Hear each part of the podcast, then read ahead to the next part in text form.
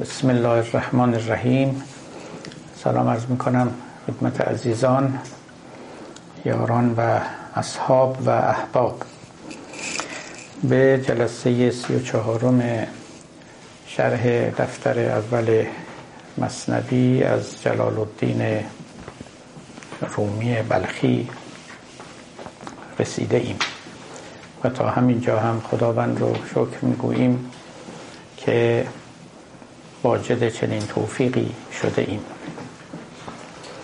و امید میبریم و دعا میکنیم که این توفیقات ادامه یابد و دنباله دفتر را هم به شرح برای یکدیگر بازگوییم.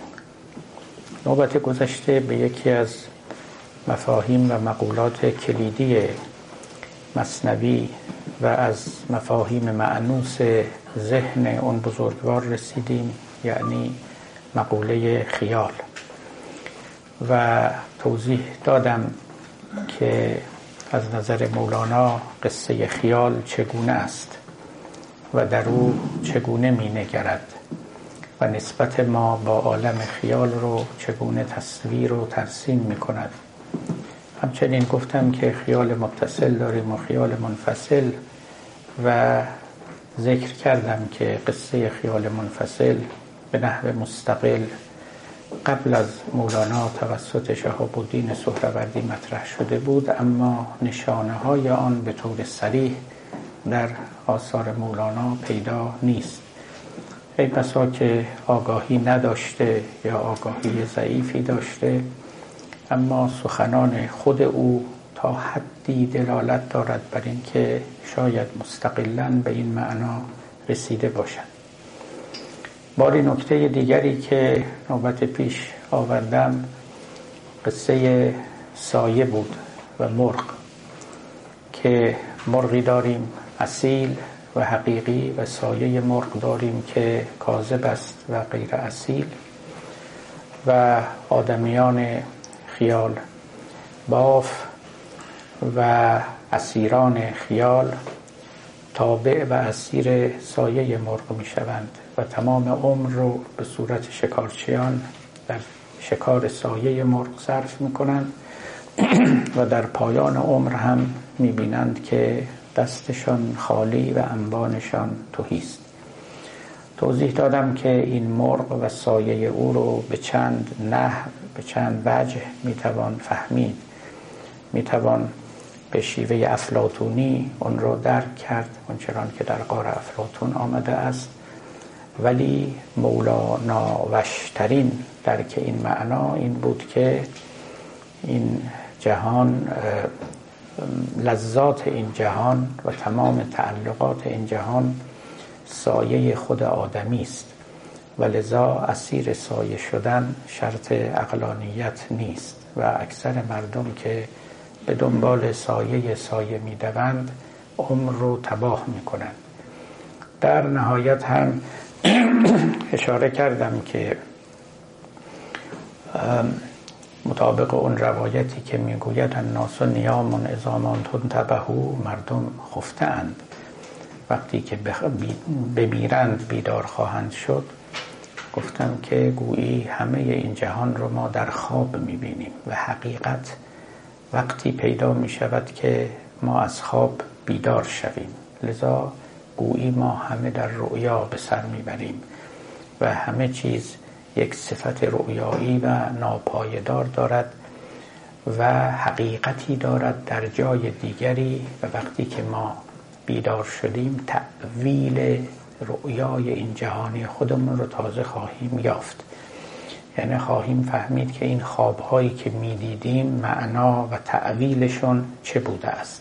بعداً از این تعبیر خبردار خواهیم شد، مگر اینکه در همین جهان خوابگزارانی به ما بگویند یا افرادی که به تعبیر مولانا بیدار به حقند ببینند و به ما خبر بدهند، که اونها هم نوادرند و نخبگانند، اما در مورد عامه مردم اصل بر خفتگی است. اصل بر این است که ما همه در حال خواب به سر میبریم، رؤیایی میبینیم و دستمون از حقیقت کوتاه است و همان است که حافظ گفت که دوش رفتم به در میکده خواب آلوده، خرقه تردامن و سجاده شراب آلوده.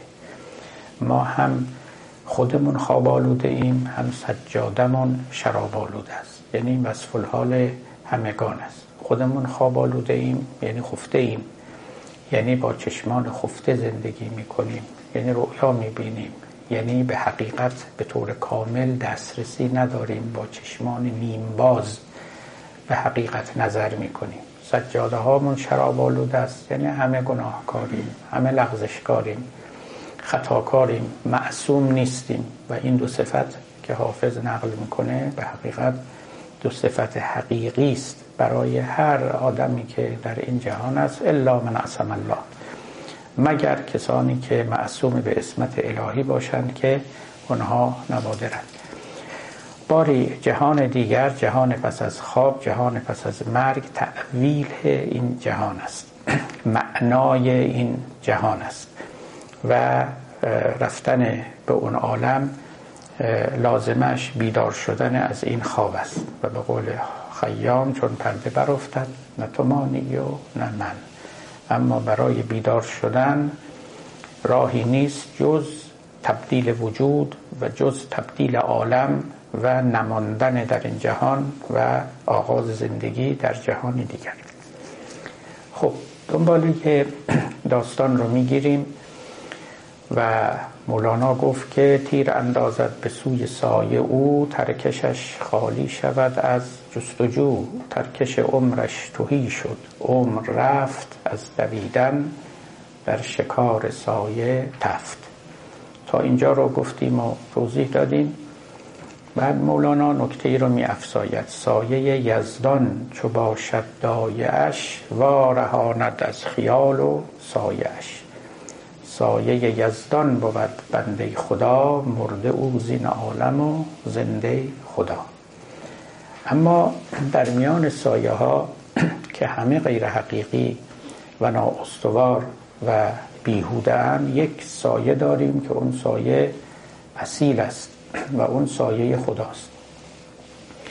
سایه موجودات، اینها فرع بر وجود موجودات است و در اونجا به سوی اصل رفتن شرط است. اما بندگانی داریم در این جهان که سایه های خداوندند و در سایه اونها نشستن، به سایه اونها رفتن باعث می شود که آدمی از خیال و از سایه های ناپایدار و نااستوار رهایی پیدا بکند. تعبیر این که مردان الهی سایه خدا هستند، این کمتر در ادبیات دینی و عرفانی ما آمده است. شما میدانید که این لقب رو اتفاقا به شاهان میدادند، میگفتن از سلطان ظل الله فی الارض. سلطان ظل الله هست، یعنی سایه خداوند است. مولانا هم در جاهای دیگه همین تعبیر رو برای شاهان به کار میبره. پادشاهان آینه شاهی حق، عارفان مرآت آگاهی حق. پادشاهان نشانه پادشاهی خداوندند، عارفان نشانه معرفت الهی هستند و امثال اینا. خب به سبب قدرتی که داشتند و سلطه‌ای که داشتند، گویی نمادی از الوهیت بودند. اما اینکه سایه خدا باشند این تعبیر نیامده و به همین سبب بعداً میبینید که مولوی دست به تأویلی میزنه و یکی از آیات قرآن رو که میتوان گفت اصلاً و ابداً چنین معنایی نداره به استخدام میگیره تا این معنا رو از دل آن استخراج بکنه. اما خب اصل سخن سخن درستی است. آدمی که از پستان سایه خدا یعنی ولی خدا شیر می نوشد. اگر کسی سایه یزدان دایه او بود، به او شیر میداد و رهاند از خیال و سایه‌اش. سایه یزدان بود بنده خدا، مرده او زین عالم و زنده خدا. او نسبت به این عالم مرده است، ولی نسبت به عالم دیگر و نسبت به خداوند زنده است. چند جور میشه این رو معنا کرد و شاید باز مولانایی ترین معناش همون باشد که در اون غزلی آورده است که اون رو هم شرح کردیم، که دل را ز جان برکندم، با چیز دیگر زنده ام، عقل و دل و اندیشه را از بیخوبان سوزیده ام. یادتون باشه تو عاشق خندان لبی، من بیدهان خندیدم الاخر. در اونجا ذکر کردم این معنا رو که مولوی اساساً همیشه چشمی به آلترناتیو ها داشت، یعنی این جهان رو یک جهان ممکن میدانست، نه تنها جهان ممکن. این خیلی خیلی خیلی نکته ظریف، مهم، فیلسوفانه و عارفانه و حکیمانه است. جهان ما، قانونهاش، راه و رسمهاش، همه چیش یک جهان ممکن است، نه تنها جهان ممکن. رسیدن به اهداف در این جهان راههایی داره، اما تنها راه ممکن نیست. میشه از راه دیگری هم به هدف رسید و هر چیز دیگری، من جمله زنده بودن که به نظر ما نمیرسه.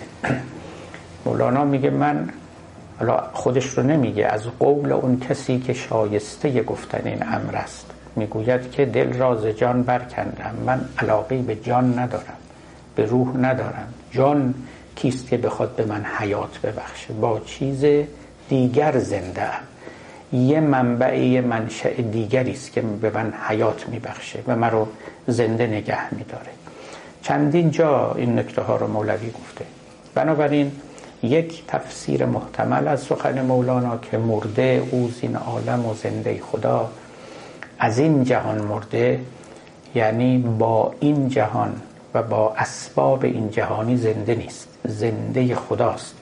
مستقیما حیات از دست خداوند میگیره، به طوری که حتی اگر اندامهای او، فیزیولوژی او هم به اصطلاح مدد ندهد، اما میتواند او همچنان حی و زنده و چالاک بماند. این یه معناشه. یک معنای دیگرش هم همون است که در ابیات پیشین برای ما گفت گفت که اولیاء خداوند در این جهان خفته اند و بیدار به حق اند.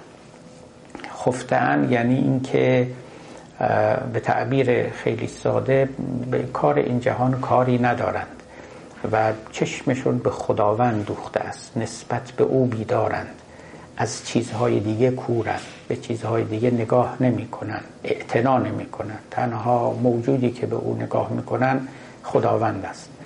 باری هر کدام از این معانی رو که در نظر بگیریم روشن است که معناش چیه، که بنده خدا سایه خداوند است و در سایه این سایه باید آرامید تا آرامش پیدا بکنیم. بنده خدا یا ولی خدا نزد عارفان ما همه چیز است، همه چیز است. ما که به دامن خدا دستمون نمیرسه، ولی میرسه. دامن خدا همین اولیاء خدا هستن. ما که به خدا دستمون نمیرسه، ولی میرسه، همین اینا خود خدا هستن. یعنی اگر خداوند میخواست در این جهان تجلی کنه و برخیزد و بیاید پایین و در جهان ما بنشیند، در صورت اولیاء ظاهر میشد. بهترین صورتی که به خود میگرفت صورت اولیاء خود بود. کپلر رو نوشته‌های خودش میگه اگه خدا بخواد به این جهان ما پا بگذاره، میره در خورشید مینشینه، چون شریفترین موجود و نورانی ترین موجود.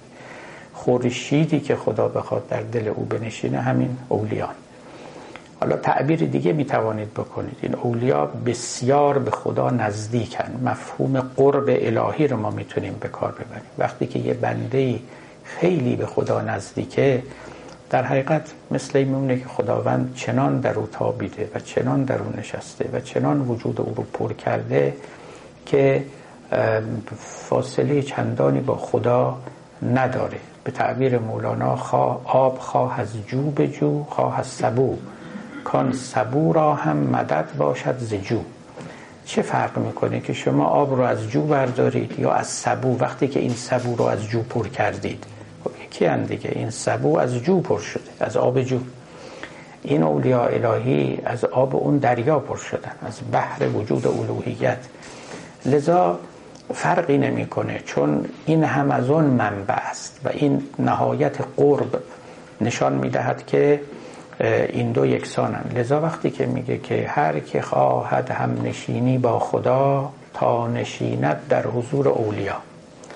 اگر میخواهید که هم نشین خدا باشید، مجالست با خداوند بکنید، در محضر او بنشینید، در مجلس او بنشینید، در مجلس اولیاء الهی بنشینید، کنار اونا بنشینید، کنار خدا نشستید، هیچ فرق نمیکنه.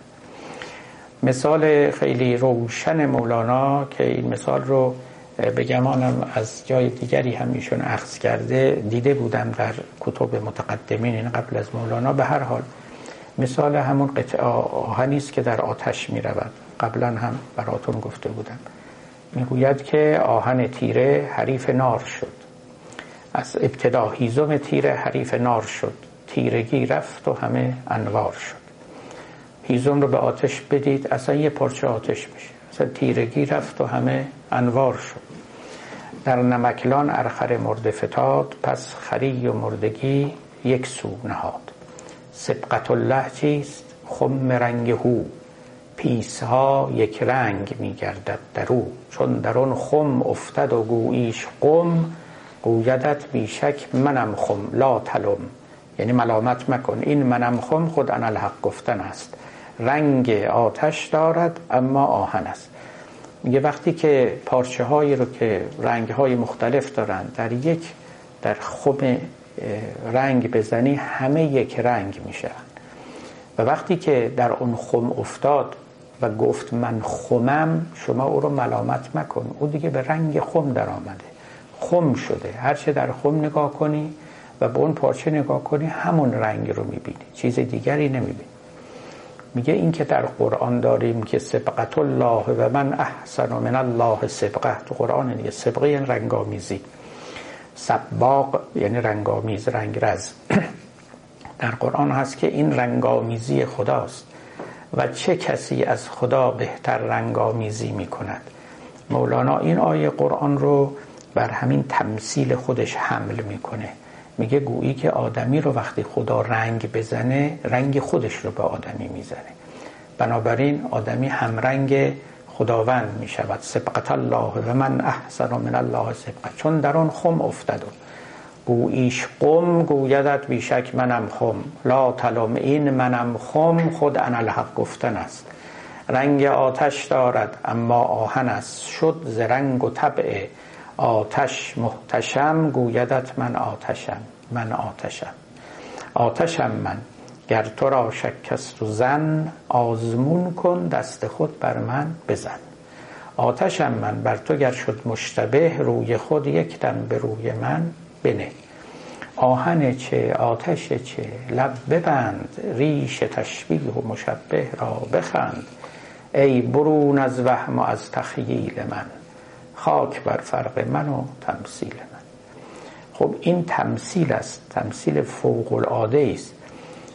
قطعه آهنی رو شما در آتش میبرید و گداخته میشه، میارید بیرون، تمام صفات آتش رو داره و به قول مولانا به شما میگه من آتشم، مثلا با آتش فرقی ندارم. میخوای امتحان کن، دستتو بزن به من، صورتتو بذار روی این آتش، ببین مثل آتش میسوزونت. خب میگه اولیای الهی همینطور رفتن تو این کوره وجود الهی، داغ شدن، داغ داغ. وقتی که نزد ما میان، کنارشون بشینی، همون حرارت رو به شما انتقال میدن، همون نورانیت رو، همون شفافیت رو، همه اون چیزها رو، اوصاف الهی رو کاملا گرفتن، مثل پاراهنی که اوصاف آتش رو گرفته. لذا خدا رو شما میخواید تو این عالم گیر بیارید، برید سراغ اولیاء خدا. همه چیز خدا همونجاست، همه چیز خدا اونه. من در باب وحی و نبوت اونا سخنانی که گفته بودم، یه عده‌ای به من اعتراض میکردن، میگفتن تو پیغمبر رو خدا کردی. گفتم البته خدا که نکردم، ولی حقیقت اینه پیغمبر پیامبریش اصلا در گرو قرب او به خداوند است، خدایی است، الوهی است و هر چه که از او می جوشد الهی است. بنابراین هیچ فرقی نمیکنه سخنی رو پیغمبر بگه، سخنی رو خدا بگه، این یکیه، اینا دوتاست. همون آب خواه از جوب جو، خواه از سبو، کان سبو را هم مدد باشد ز جو. یکیست، مگر اینکه شما اینا رو جدا از هم بدانید. خب ایده ایست که خیلی ها دارن، اما حقیقتاً به قول مولانا ای اولیاء حق را از حق جدا شمرده، گر ظن نیکداری بر اولیا چه باشد. میگه این بدگمانی است در مورد اولیا، بد فهمی و بد شناسی است که اینا را از خدا جدا میشموری. ای اولیاء حق را از حق جدا شمرده، گر ظن نیک داری بر اولیا چه باشد. خوشگمان باش نسبت به اونها، بدگمان مباش. نگو که این مبالغه است، نه هرگز مبالغه نیست. اولیاء خداوند پر از خداوندند و به همین سبب هم هست که اشاراتشون، کنایاتشون، سخنانشون، فرمانشون، احکامشون، همهشون رو ما در حکم امر و نهی الهی میگیریم و باید هم بگیریم. غیر از این باشه اصلا ما تفسیر درستی از نبوت نمیتوانیم بکنیم. باری در نزد عارفان ما اولیاء خداوند همطوری گفتم همه چیزند، یعنی مثل اینکه خدا ظهور کرده در این عالم و آمده است و خودش رو به ما نشان میدهد. دامن او گیر زودتر بی گمان، تا رهی در دامن آخر زمان. کیف مد الظل نقش اولیاست، کو دلیل نور خورشید خداست. اندر این وادی مرو بی این دلیل، لا احب الآفلین گو چون خلیل. خب در اینجا روشن است، میگه دامن او رو بگیر. گفتم منظور دامن خدا رو بگیر، دامن اولیا رو بگیری، همان است. و تارهی در دامن آخر زمان. آخر زمان یعنی همین زمانه ما. همیشه افراد خودشون رو در آخر زمان میدونستن. مفهوم آخر زمان یه مفهوم دینی است و و متعلق است به زمان خطی نه زمان دوری، چون بودن کسانی که معتقد بودن که زمان دایره‌ای میره، یعنی دوباره به آغاز خودش برمیگرده. اگه اون باشه ما آخر زمان نداریم. اما از عجایب است که از فیلسوفان کانتیننتال به نام این قائل به زمان دوری بود، گفت برای اینکه وقتی با زمان خطی پیش بریم همه انرژی های عالم صرف میشه، دوباره بعد از نو شروع کنیم. اما از نظر ادیان این زمان به پایان میرسه. اما این که این پایان یعنی چی، یه مسئله خیلی مشکلی است. خب به حسب ظاهر این است که بالاخره جهان به پایان میرسه، مثلا خورشید سیاه میشه، نمیدونم کره زمین چنین میشه چنان میشه، ما از آینده خبر نداریم. آقای اتفاقاتی میفته و بساط زندگی از روی زمین جمع میشود و دیگه آدمی لابد به دنیا نخواهد آمد. و طبقا در نوشته های محدین عربی در همین فصل چندم فصوص الحکم هست، او میگوید که آخر زمان از چین فرا میرسد. یعنی میگوید که در چین پدر و مادرهایی به ظهور میرسند که نازا هستند و فرزند نمیزایند و رفته رفته نسل بشر منقطع میشود و از اونجا آغاز میشه. من نمیدونم این رو ایشون از کجا آورده، در کدام ویژن، کدام تجربه خودش دیده. از نکته‌های خیلی غریبی است و نادری است در آثار محی الدین، کسی هم دنبالش رو نگرفته. ولی به هر حال اینم یه مطلبی است، شاید هم همینطور بشه، نمیدونم. به هر حال اما اینکه آخرالزمان واقعا در این زمان فیزیکی رخ میده یا در عالم خیال رخ میدهد، خیالی که مرحوم سهروردی میگفت بر ما روشن نیست. یه روایتی را از پیامبر نقل میکنن که ایشان گفتن که جهان هفت هزار سال طول میکشه و من در یک هفتم آخر آمده ام، در صبح اخیر. از همین روایت هاییست که معلوم پروپایه و ریشه و اعتباری ندارد. این در حقیقت اعتقاد گذشتگان بود که معتقد بودند که از دوران ظهور آدم تقریبا شش هزار سال گذشته و از وقتی که پیامبر اسلام آمد. و در مورد پیامبر اسلام هم اگر یک هزار سالی بگذره دیگه دوران نبوت و رسالت و کلا دوران خلقت آدمیان به پایان خواهد رسید و لذا ما در آخرالزمان قرار داریم. یعنی دیگه اون دوران‌های و قرون پایانی این دنیا. این هم یادمون باشه که پیامبر که آمدند، این یکی از نکاتی است که طبعا مستشرقان هم به اون خیلی توجه کردند. این قصه خیلی در میان مردم شهرت داشت و یک احساس عمومی بود که قیامت نزدیک است. دائما پیش پیامبر می آمدند و ازشون می پرسیدن که قیامت کی میشه. در قرآن هم این رو ما داریم، در مثنوی هم زو قیامت را همی پرسیدند که از قیامت تا قیامت را چند. با زبان حال می گفتی بسی کیز محشر حشر را پرسد کسی. پیامبر با زبان حال به قول مولانا یعنی چنین جوابی نمیداد، اما این نگاهی میکرد در اونها، نگاه عاقلان در صفی، و جوابش گویا این بود گفته باشد که به قول یکی که من خودم قیامتم، با آمدن من قیامت شده. کی ز محشر حشر را پرسد کسی، از محشر که نمیان حشر رو بپرسن. خب البته همین حرفا هم بعد دستاویز شد برای بعضی ها که بگن اصلا قیامتی نیست و با ظهور هر نبی یک قیامتی قائم می شود و بعدها این دینهای جدیدی که در یکی دو قرن پیش آمدن اینا هم گفتن که بله قیامت دیگری صورت گرفته، دین تازه اومده و به طور کلی قیامت رو یه معنای دیگری بخشیده. این یک مطلب است، در خود قرآن هم زیاد هست، یسألونک کأنک حفی عنها، از تو میپرسن که قیامت کی است گویی که تو میدانی، یا لا یجلیها الا لوقت لوقتها الا هو، جز خدا زمان قیامت را آشکار نمی کند. حالا از ملا صدرا و شهاب الدین سهروردی بگذاریم که اصلا قیامت در زمان واقع نمی شود، در لا زمان واقع می شود. یعنی اینطور نیست که این جهان عمرش به پایان برسه یا رشته زمان یک جا منقرض بشه و گسسته بشه، زمان که منقرض نمیشه. لذا به یه جهان دیگری ما میریم، از این جهان بیرون میریم، از زمان بیرون میریم، لذا به این معنا آخرالزمان است. خلاصه مفهوم آخرالزمان یه مفهوم دشواری است. مسیحی‌ها هم خب قائلند، باز وقتی که مسیح آمد بود معتقدن خیلی نزدیک پس از او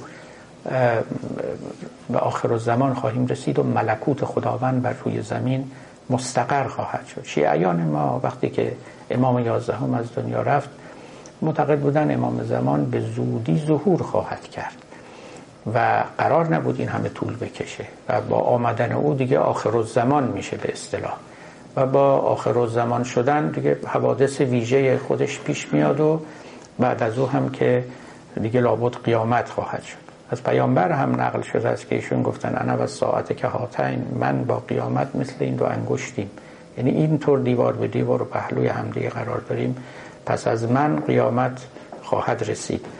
این اینا رو من میگم فقط اونچه که در مخیال یعنی در ایماجینر در خیال مسلمان ها بوده چی بوده، چگونه از قیامت و آخرالزمان تصوری داشتن.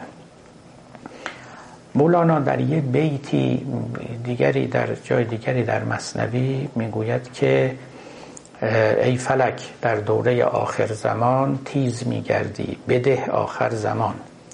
اونجا هم یه نکته دیگری رو میگه، میگه در دوره آخر زمان این فلک تیزتر هم میگرده، سرعت زمین یا سرعت سیارات بیشتر میشه. من یه وقتی الان در خاطر ندارم به درستی، اگر بعداً دوباره پیدا کردم براتون میگم، در همین جستجوهای آسترونومیک یافتم که گویی حرف خیلی به اساس هم نیست، سرعت یه جاهای بیشتر شده خلاصش، و نه اینکه او حالا خبرهای این چنینی داشته ولی لابد محاسبات گذشتگان هم این رو نشون میداده.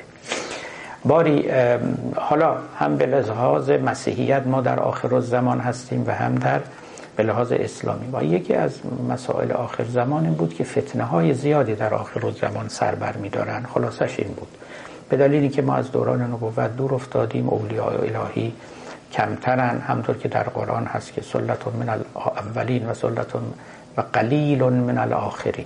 یادتونه در سوره واقعه اذا وقعت الواقعه لیس لوقعتها کاذبه حافظه رافعه اذا رجت الارض رجا و بست الجبال بسا و منبسا و کنتم ازواجا ثلاثه اصحاب المیمنة ما اصحاب المیمنة اصحاب المشأمة ما اصحاب المشأمة و السابقون السابقون اولئک المقربون. و روز قیامت کنتم ازواجا ثلاثه بله سلة من الاولین و و قلیل من بله.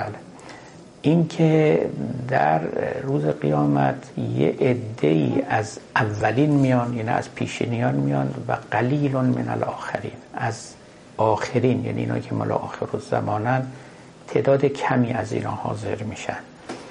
این که معنای این حرف چیه؟ چطور گذشتگان ازشون بیشتر میان؟ مثل که خوبان در گذشته بیشتر تجمع داشتن و در دوره آخر الزمان گویی که کمترن و قلیل من الاخرین.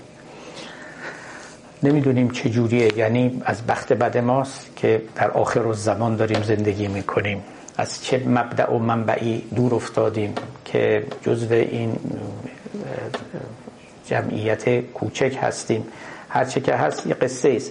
فتنه های آخر زمان در شعرهای حافظ هم هست. خواهم شدن به دیر مغان آستین کشان زین فتنه ها که دامن آخر زمان گرفت.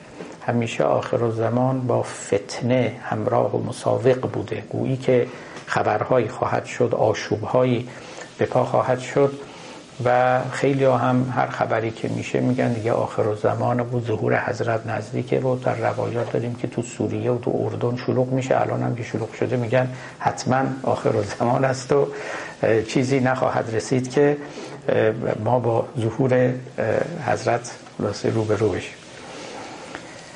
عرض به حضورتون که خیلی خوب، حالا بگذاریم تا رهی در دامن، بعد میرسیم به آیه کیف مد الظل نقش اولیاست. ببینید یه آیه در قرآن هست که علم تر الی الظل کیف مد الظل ولو شاء لجعله ساکنا، به سایه نمی نگری که خدا او رو چگونه بست میدهد، مد میدهد، اگر هم میخواست او رو ساکن نگه میداشت.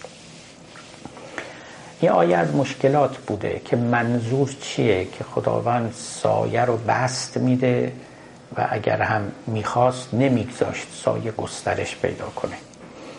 خب معنای ظاهریش روشنه اما ظاهراً قانع کننده نبوده، لذا از گذشته بعضیا این رو بر علما حمل میکردن، گفتن منظور وجود علماست، سایه وجود علماست که خداوند علم رو در جهان گسترش میدهد. حالا معنای هر آیه هر چه باشد که منم مطمئن نیستم، مولانا این رو بر اولیا حمل کرده، میگه کیف مد الظل نقش اولیاست.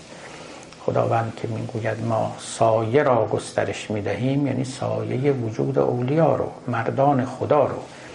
و اینکه خود مولوی هم به ما توصیه میکند که بروید و در سایه این مردان الهی بیارمید، کو دلیل نور خورشید خداست. سایه خب به طریق سلبی و منفی نشانه است یا راهبری است به سوی نور. سایه گر از وی نشانی میدهد، یادتون باشه توی اوایل دفتر اول، نور هر دم، شمس هر دم نور جانی میدهد، سایه هم نشان از نور میده و بنابراین از روی سایه شما میتونید پی به اصل نور ببرید. خب تعبیری است از جناب مولانا: و اندر این وادی مرو بی این دلیل، لا احب الآفلین گو چون خلیل.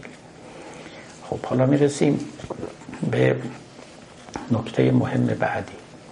گفت که به قول حافظ قطع این مرحله بی همراهی خضر مکن، ظلمات است بترس از خطر گمراهی. این مطلبی است که همیشه عارفان به ما گفتند و اتفاقا امروز از هر وقت دیگری یادآوری آن واجبتر است. با اینکه در طریق معنوی، سلوک معنوی، حتما آدمی یک راهنما باید داشته باشه. من خیلی ها رو دیدم میگن به عقل خودمون. البته ما عقل داریم ولی عقل ما به خیلی چیزا قد نمیده، از عقل دیگری هم باید استفاده کنیم. به قول مولانا میگه که در راه هایی که تو بارها رفتی گاهی گم میکنی، گاهی گم میشی و چه جای وقتی که راهی رو که اصلا نرفتی، به پا نکوفتی، چطور خودسرانه میتونی وارد اون راه بشی و به مقصد برسی؟ چه اطمینانی است که به خودت داری. بارها این نکته رو مولوی در مثنوی آورده که تا قلاووزت نجنبد تو مجنب. قلاووز یعنی پیشرو، پیشاهنگ. تا وقتی که او نجنبیده و به حرکت نکرده تو نباید حرکت کنی. باید پیروی بکنی از راهنمای خودت. و هر که او بی سر به جنبد دم بود، جنبش او جنبش کژدم بود. بی سر جنبیدن یعنی خودسران جنبیدن مثل جنبیدن کژدم است که کجرو و شبکور و زشت و زهرناک پیشه او خستن جانهای پاک، سر بکو بورا که سرش این بود، خلد و خوی مستمرش این بود.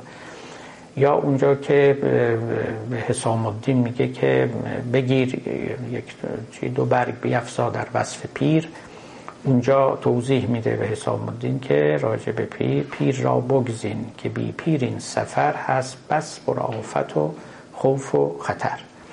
سفر معنوی و سلوک روحانی بسیار آفت داره، بسیار جایگاه لغزش است و لذا حتما یک کسی دست آدمی رو باید بگیره. اینایی که خودسرانه این طریق ها رو میروند یا به این عرفان های جدید که مشخصش این است که نه استاد داره نه سنت، نه استادی داره که شما رو راهنمایی کنه، نه یک سنتی پس پشت داره که یک آداب و آیین ها و سنن و رسومی رو جا انداخته باشه و شما پاتون رو در یک جاده کوبیده‌ای بگذارید. همینطوری خودسرانه با یک شعارهایی یا با یک دراگه های اینا میخوان به یه جاهایی برسن. خب اینا دیگه نمونه های بیان و بارز کجروی و راه ناشناسی و خودسر بودن، به قول مولانا کجدم وش بودن است. اندر این وادی مرو بی این دلیل، کلمه وادی رو هم به کار میبره یعنی بیابان. تو بیابان راهی پیدا نیست، حتما یک راه بلد، یک آشنا لازم است. سنت های معنوی همه همینطورن، نیاز به پیامبران هم به همین خاطره. ما علل اصول به پیامبران برای راهنمایی راههای معنوی احتیاج داریم و این چیزی است که خیلی متوجه نیستند. فکر میکنن اصل رسالت پیامبران برای این بوده این دنیای ما رو آباد کنن. اتفاقا این دنیا رو ما تقریبا با عقلمون میتونیم آباد کنیم. ابن خلدون در کتاب مقدمه تاریخ خودش میگه، خیلی ها میگن که وجه حاجت ما به رسول، یعنی سر احتیاجی که ما به پیامبران داریم، این است که قوانین و قواعدی بیاورن برای نظم امور جهان. بعد خودش میگه ما اقوام گونه شناسیم که پیامبرم ندارن و نداشتن، امور خودشون هم به خوبی تنظیم کردن، اداره کردن و احتیاج به پیامبر نداشتن. خب دیگه حالا ابن خلدون که ششصد سال پیش میزیست، اگه سر از خاک برمی‌داشت و دوران جدید رو می‌دید، بالاخره آدمیان نشستن دور هم با مشورت، با قرارداد، با تجربه و خطا، با همه چی، راه زندگی و راه اقتصاد و راه معیشت و راه خونه ساختن و جاده ساختن و درمان بیماری و همین چیزایی که تو زندگی این جهانی احتیاج دارن، بالاخره خورده خورده پیدا کردن. اینکه پیامبران علل اصول برای این کار نیستن، برای دنیا نیستن، اصلا برای نشون دادن راه معنا هستن. اونجا ما احتیاج به راهنما داریم، به پیر داریم، به دلیل داریم، به دستگیر داریم. واقعا راه نارفته است، راه ناآشنایی است و کسانی که رفتن و برگشتن تعدادشون کمه. اینا رو ما به کمک باید بگیریم و الا در ظلمات گرفتار میشیم. ظلمات هست، بترس از خطر گمراهی فراوان. این نکته رو گفتن، مولوی هم بارها و بارها بر این نکته تأکید نهاده و از درس‌های مهمی است که باید بگیریم. من یه وقتی براتون گفته بودم که عرفان یک تعریف دیگه‌اش این است که علم ولایت و یه تعریف دیگه‌اش علم رازدانی. اینا البته به هم هم نزدیکن و همه اینا هم از خود نوشته‌ها و گفته‌های این بزرگان استنباط میشه. ولی یعنی هم رازدان و هم راهنما، هر دوتا با هم.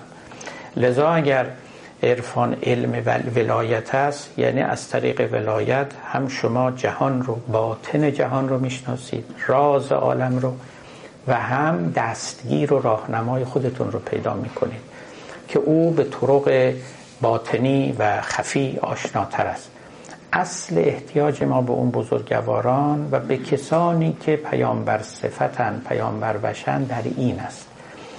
و همون که مرحوم بازرگان گفت که تنها هدف انبیا آخرت است. البته اون بزرگوار اینو گفت و یاران و اصحابش انقدر با او در پیچیدند و در آویختند که آخر حرفش رو قدری عوض کرد، یک کمی سوهان زد و به جای اینکه بگه تنها هدف انبیا آخرته، گفت هدف انبیا آخرت است. این کلمه تنها رو برداشت، ولی درست گفته بود. وقتی که این سخنرانی خیلی انقلابی رو ایشون در اواخر عمرش کرد در جمع کوچکی از اصحاب و احباب خودش، خود یارانش برآشفتند و چنان که گفتم با او در آویختن، اعتراضات و انتقادات بسیار کردند و این سخنرانی ایشون رو برای جمع معدودی فرستادن. من در اون جمع و در اون سخنرانی نبودم، اما سخنرانی ایشون رو به صورت مکتوب دریافت کردم و هیچ تردید نکردم و نوشتم که به نظر من سخن ایشون صد درصد درسته، هیچ تردید نکنید، قصه همین است. و انبیا اگر به دنیا نظر کردن بالعرض و به تبع بوده، نه بالاصاله. اصالت با جهان و زندگی دیگر است. به این دنیا نگاه کردن، چون ما از این دنیا عبور میکنیم، مثل یه جاده، مثل یه مسافرخونه. یه نیم نگاهی هم داشتن، نمیتوانستند به اون نپردازن، اما یه پرداختنی که بگم با اکراه بوده، فقط از جهت اینکه چون مقدمه آخرت است، چون مزرعه آخرت است، همین مقدار. بیشتر از این رو به خود ما سپردن، بیشتر از این رو به خود ما سپردن و باید به اندازه‌ای که عقلمون میرسه جهان رو اداره کنیم. بالاخره خدا عقل رو بی خود به ما نداده. اینی که من در اونجا نوشتم که صد درصد من با ایشون موافقم. دوستان دیگرشون هیچ کدوم به نحو مطلق از ایشون طرفداری نکردن. حتی مواردی هم نوشتند که و چاپ شده، البته اینها نوشتند که شما این سخنتون رو تعدیل کنید، چون این به معنای باز پس گرفتن تمام حرفایی است که تا امروز زدین، تمام فعالیتایی است که تا امروز کردین. شما سر تا پا فعالیت‌های سیاسیتون برای این بود که نظم و تدبیر این جهانی بکنید، برای سیاست بود و امثال اینا. حالا اومدین میگه چی؟ پیغمبر اومدن درس آخرت به ما بدن، نه درس دنیا. و ایشون پس نگرفت سخنش رو. بعد از اون اومد یک مصاحبه هم اتفاقاً با مجله کیان کرد و قصه سر دراز دارن.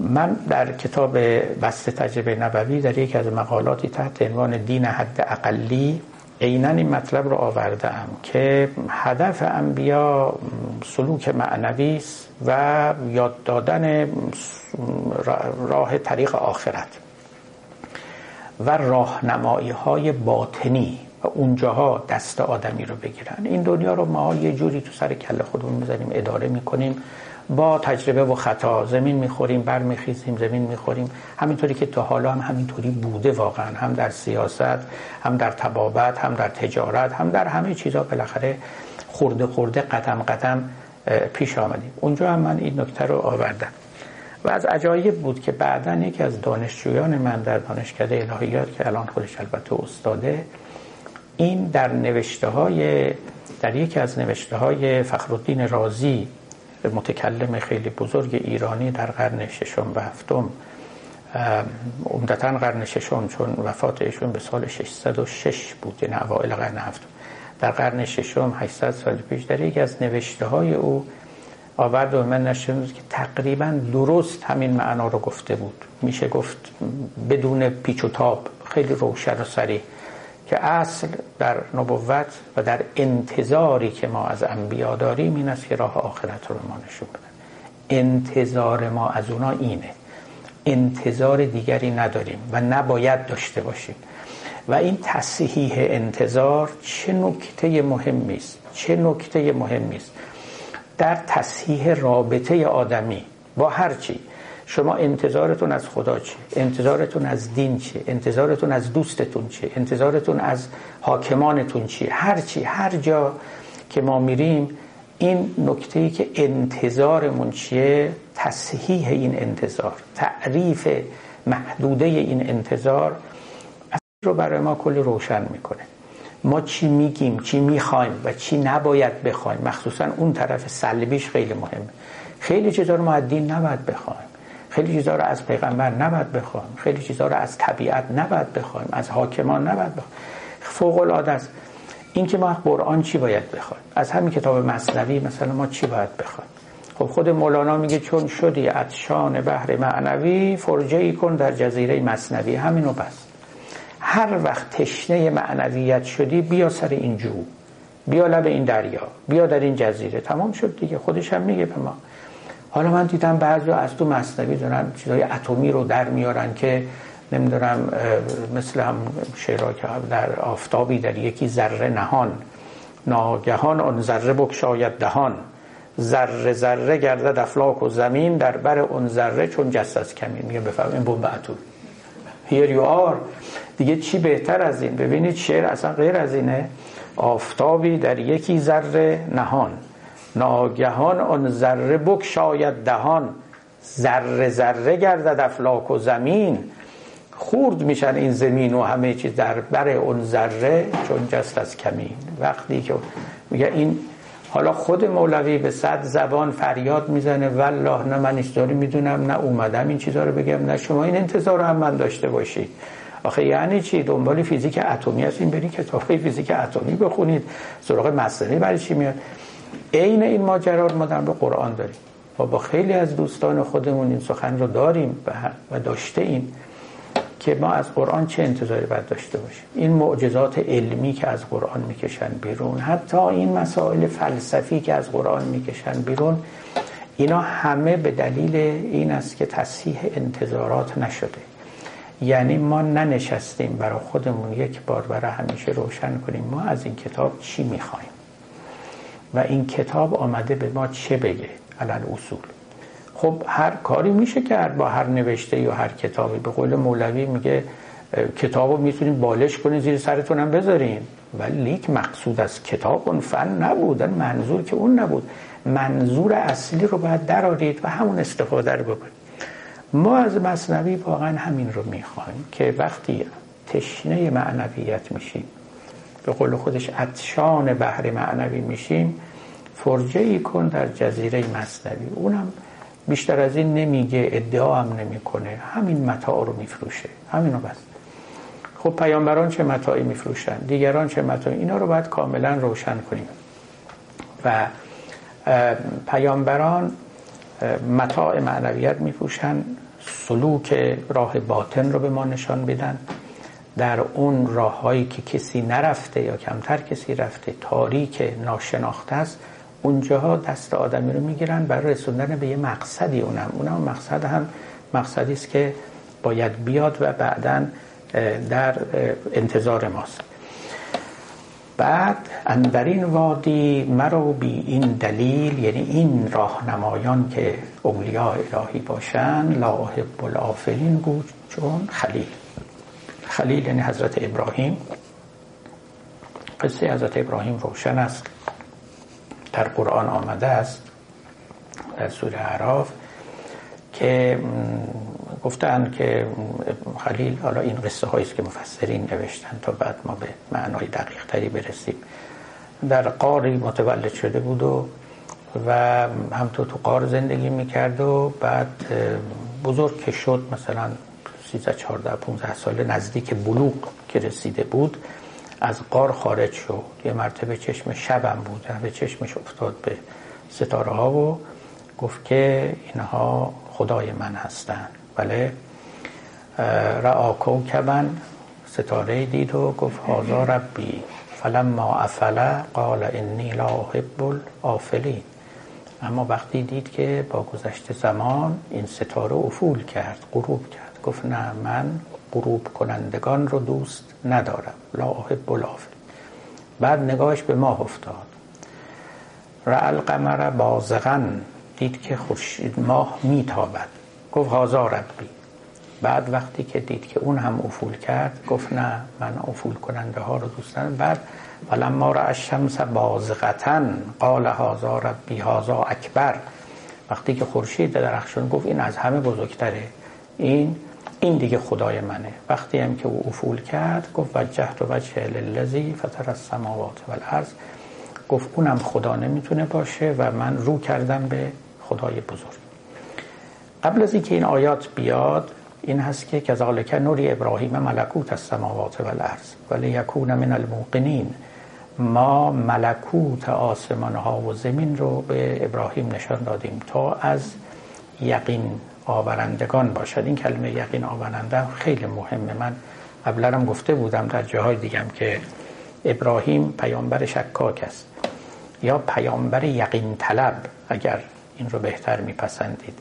دیدید دیگه در قرآن همیشه همینطوره. در اون جا هم که به خدا میگه که به من بگو مرده ها رو چجوری زندگی میکنی، که خدا بهش میگه که مگه ایمان نداری؟ میگه دارم، ولی ولکن لیطمئن قلبی، یعنی اینست که هنوز دلم آرام نگرفته، اون یقین هم برام کافی نبوده.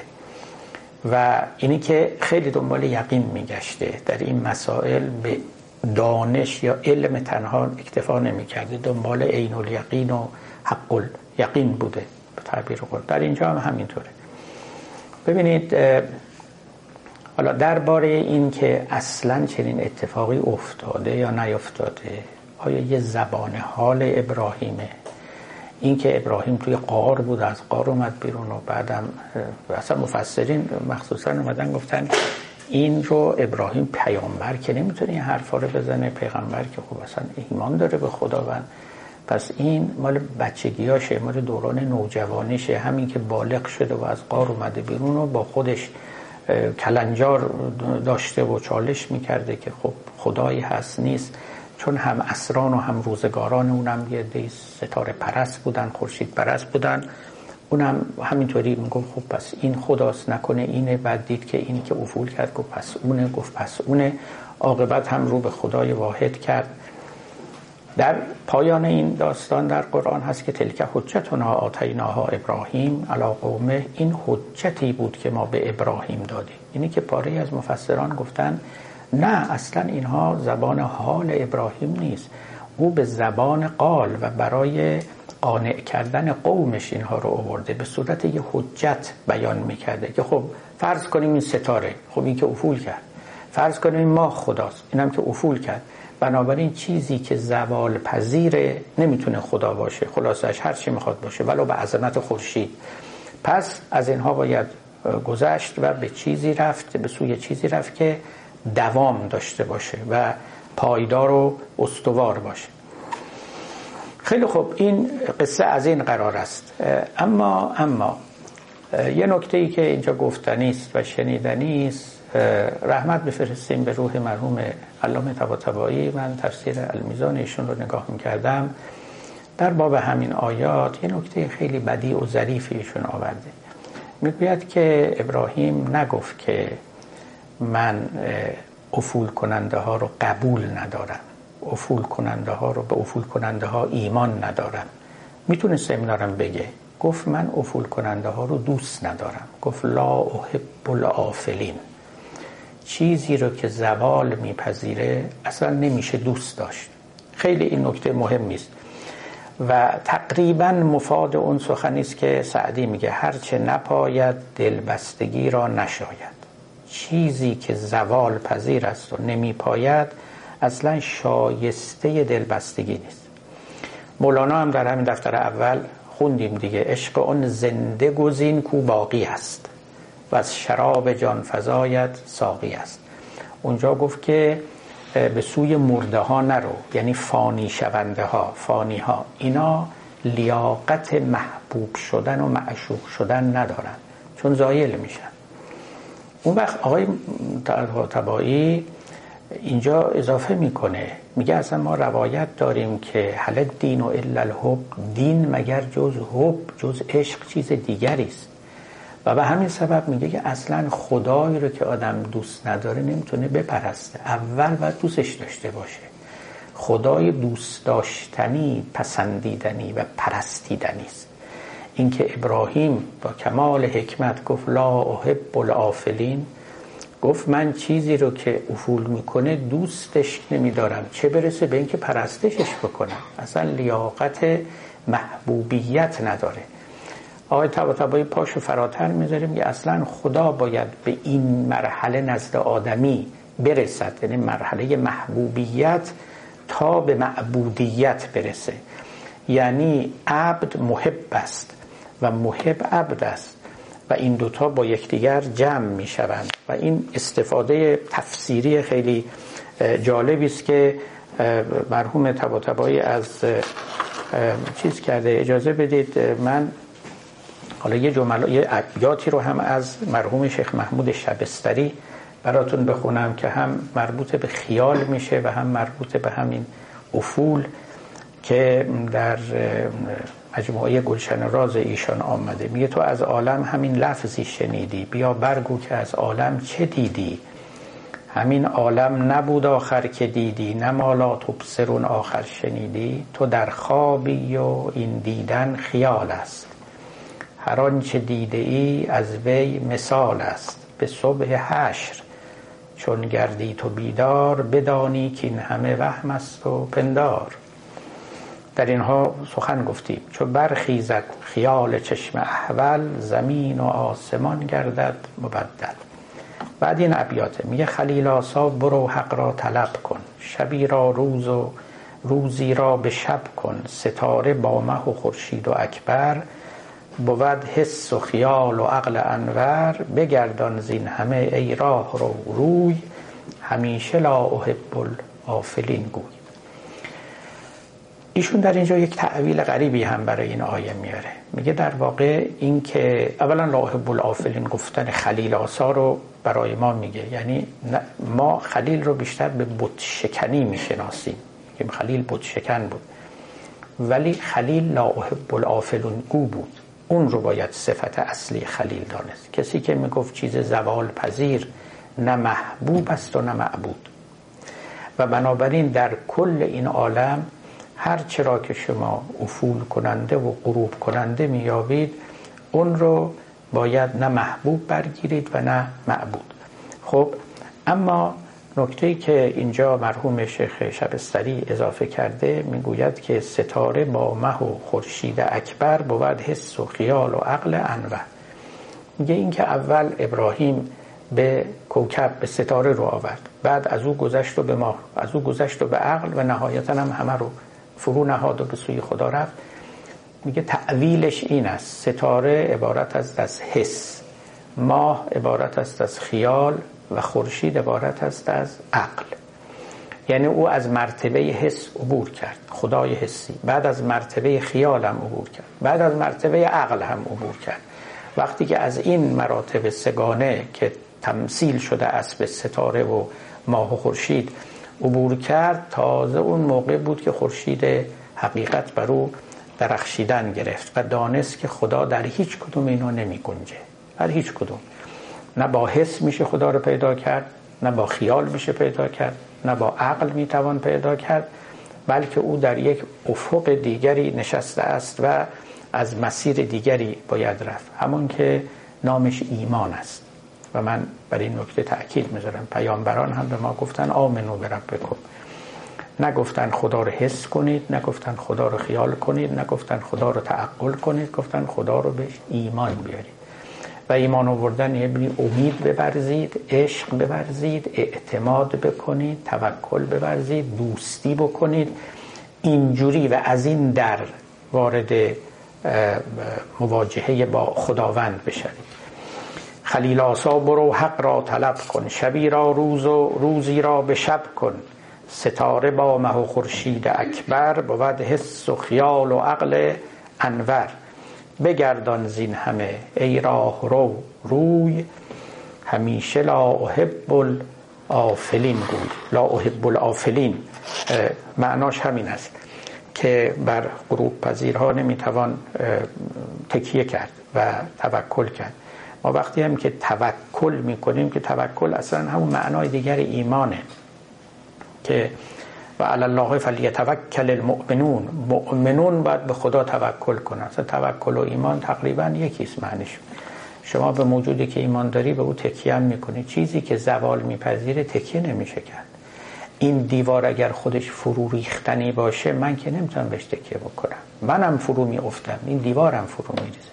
هر امر افول کردنی و فرو ریختنی و فناپذیر غیر قابل اتکا و غیر قابل اعتماد است. توکل بر نمیاد، دوستی هم بر نمیاد. دوستی است که میره، نمیمونه، از دست شما بیرون میره. هیچ کدوم اینها در خور او نیست و تنها موجودی که غروب نمی کند و افول نمی کند خداوند است و او شایسته پرستش و دوستی ورزیدن است. خب ما بعد از این مولانا حالا یک اشاره هم اینجا داره، میگه روز سایه آفتابی را بیاب، دامن شه شمس تبریزی بتاب، ره نداری جانب این سور و عرس، از ضیاء الحق حسام الدین بپرس. یکی از اولیای الهی رو معرفی میکنه که جناب شمس تبریزی، بعد میگه حالا که شمس هم نیست و دیگه تو راهی به سوی اون نداری، نمیگه بیا سراغ من، میگه برو سراغ حسام الدین. عرس یعنی مهمانی، مخصوصا غذایی ولیمه‌ای که در مهمانی میدن به اون میگن عرس. سورم یعنی مهمانی دیگه، آدمای سورچلون شنیدید دیگه، الان ما کلمه سور به کار نمیبریم، در گذشته خیلی معتمد این است صورت چون بابد در شعرهای مولانا هست. ره ندانی جانب این سور و عرس، یعنی مهمانی اولیا و مهمانی ولایت رو راهش رو نمیدونی، دستت به دامن شمس نمیرسه، از ضیاء الحق حسام الدین بپرس، از او بپرس که راه رو به تو نشان بده. و همچنین هر کسی در زمان خود از ولی زمان خود. میدونید عارفان ما امام زمان رو همون ولی زمان میدانستن و قائل به این نبودن که کسی غائب باشه، میگفتن ولی حاضری است در زمان و میتوان که او رو یافت و او شما رو راهنمایی باطنی میکنه. دنبال این سخنان به حسد میرسد که میخواستم امروز اون رو هم بررسی کنیم، اما ظاهراً فرصتی نداریم و لذا قصه حسد رو برای نوبت آتی میگذاریم. تا نوبت آتی خدا رو به شما میسپارم و السلام علیکم و رحمت الله.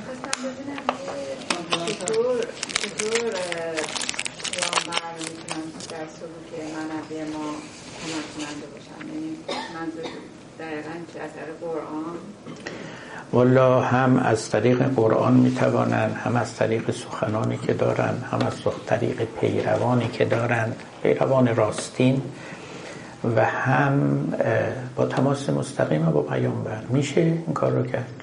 به هر حال کسانی که بخوان میتونن میتونن بشینن تأملاتی بکنن، نام پیامبر رو ببرن و میتوانن. بله میشه، بر همه حالا هم میشه. پیغمبر حقیقتش این مال اون زمان نبود، اگر کسی بخواد پیداش کنه تو همه زمان هم میتونه پیداش کنه، در همون عالم خیال منفصل. بله. ولی زمان هم به همین صورت. بله البته ولی میتونه ولی ظاهر باشه، میتونه ولی باطن باشه. بله میشه پیدا کرد، چرا نشه؟ کسی که خیلی جدی باشه پیدا میکنه. بله بلکه اگه جدی باشه اونا میان اینو پیداش میکنن، یعنی اینم لازم نیست. بله هم داره. بگید خودتون سوالتون. میخواستم ببینم پیامبر چجوری میتونن در سلوک معنوی کمک کننده باشه؟ امروزه. امروزه بله بفرم. برای از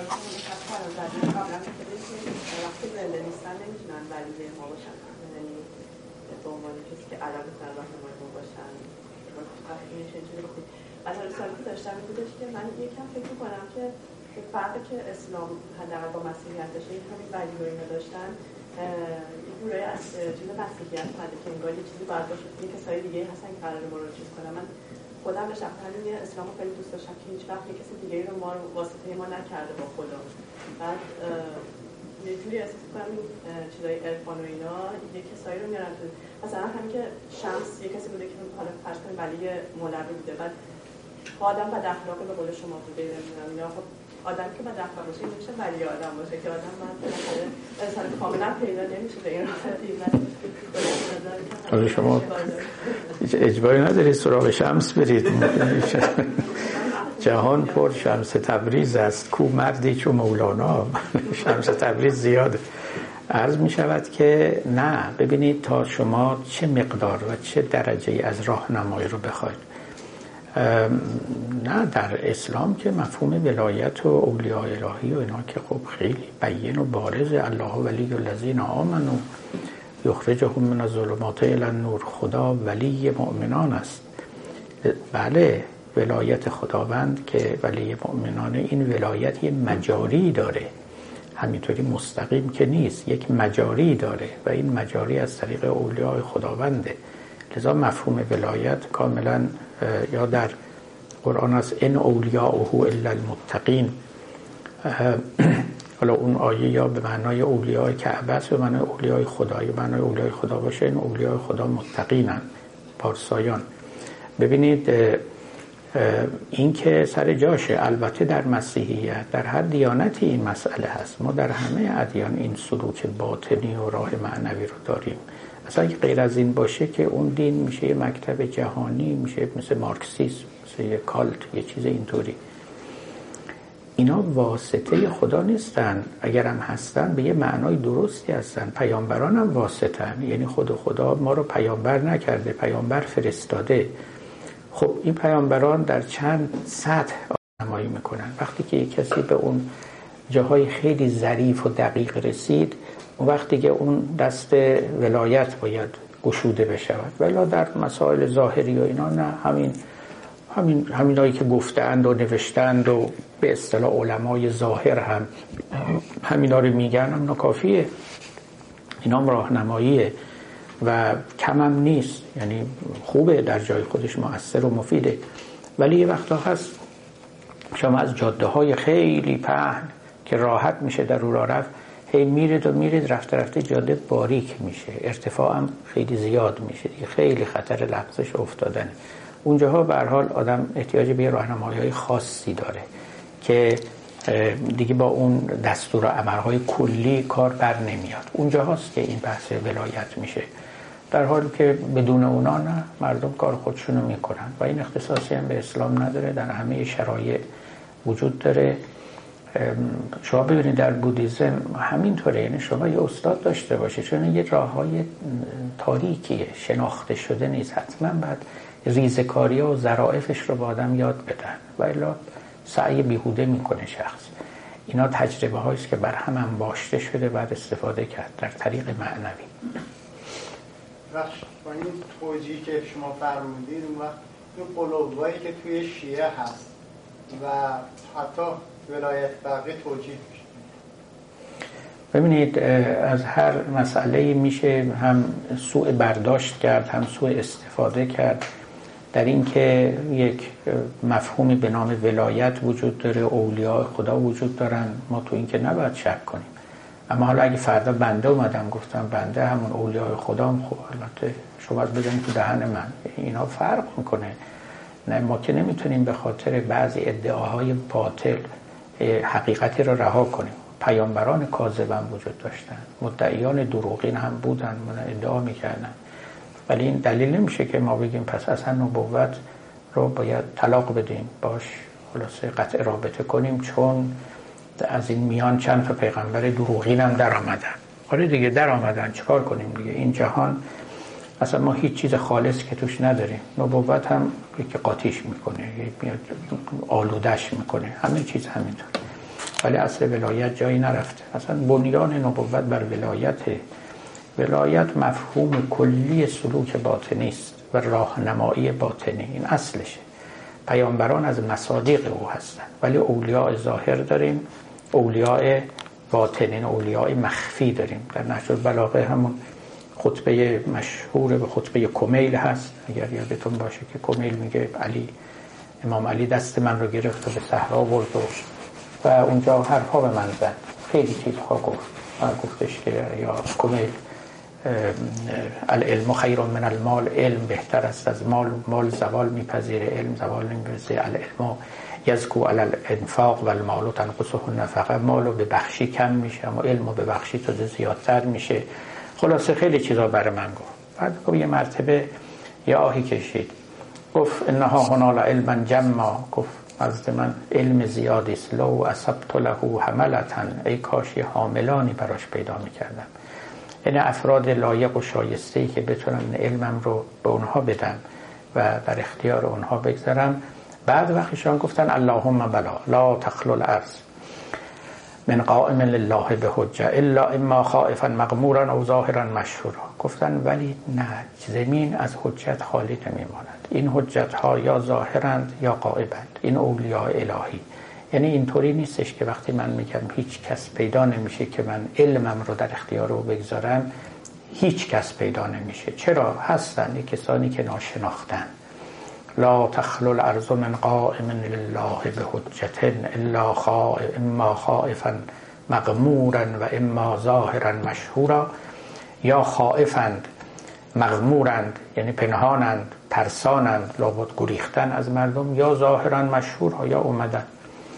حافظ چی میگفت؟ گفت در کار گلاب و گل حکم ازلی این بود کن شاهد بازاری و این پرده نشین باشد. لذا هم شاهدان بازاری داریم هم پرده نشین، یعنی هم اولیاء ظاهر داریم هم اولیاء باطن. گل شاهد بازاری است، یعنی آشکار است، وارد باغ میشه همه میبینن. اما گلاب رو میریزن تو شیشه. در گذشته معمولا هم تو شیشه های تیره میریختن، کار درستی هم میکرد که نور زیاد بهش نخوره و گرم نشه و این اسانسش تبخیر نشه. لذا گلاب پرده نشین بود. در کار گلاب و گل حکم ازلی این بود، یعنی اصلا ساختارشون یک چنین اقتضایی داره. حکم ازلی ممکن شاهد بازاری وان پرده نشین باشد. غمناک نباید بود از طعن حسود، ای دل شاید که چو بابینی خیر تو در این باشد.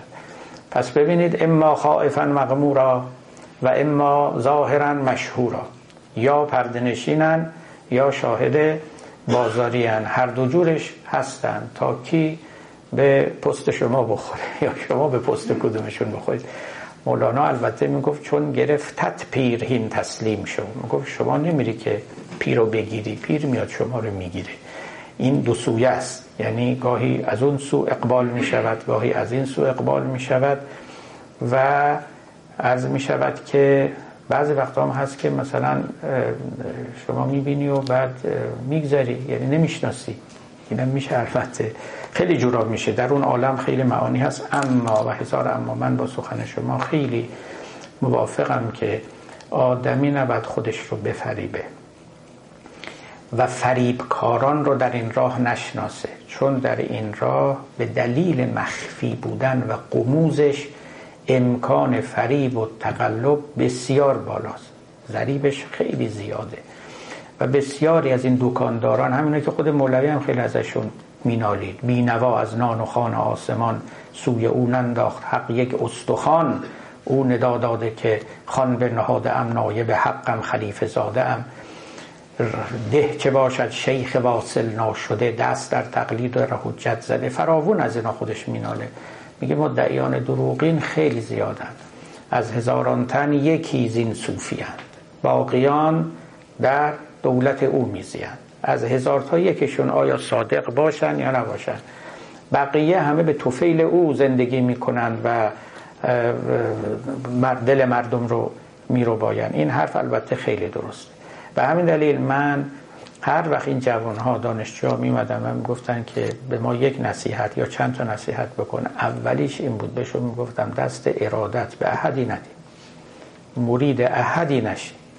این یک اندرز همیشگی من بود، برای اینکه دوران ما دوران ارادت ورزی نیست و دوران اولیا و انبیا هم میشه گفت گذشته، یا اونقدر خائفا مغمورا و پنهانن که دست ما به دامنشون نمیرسه.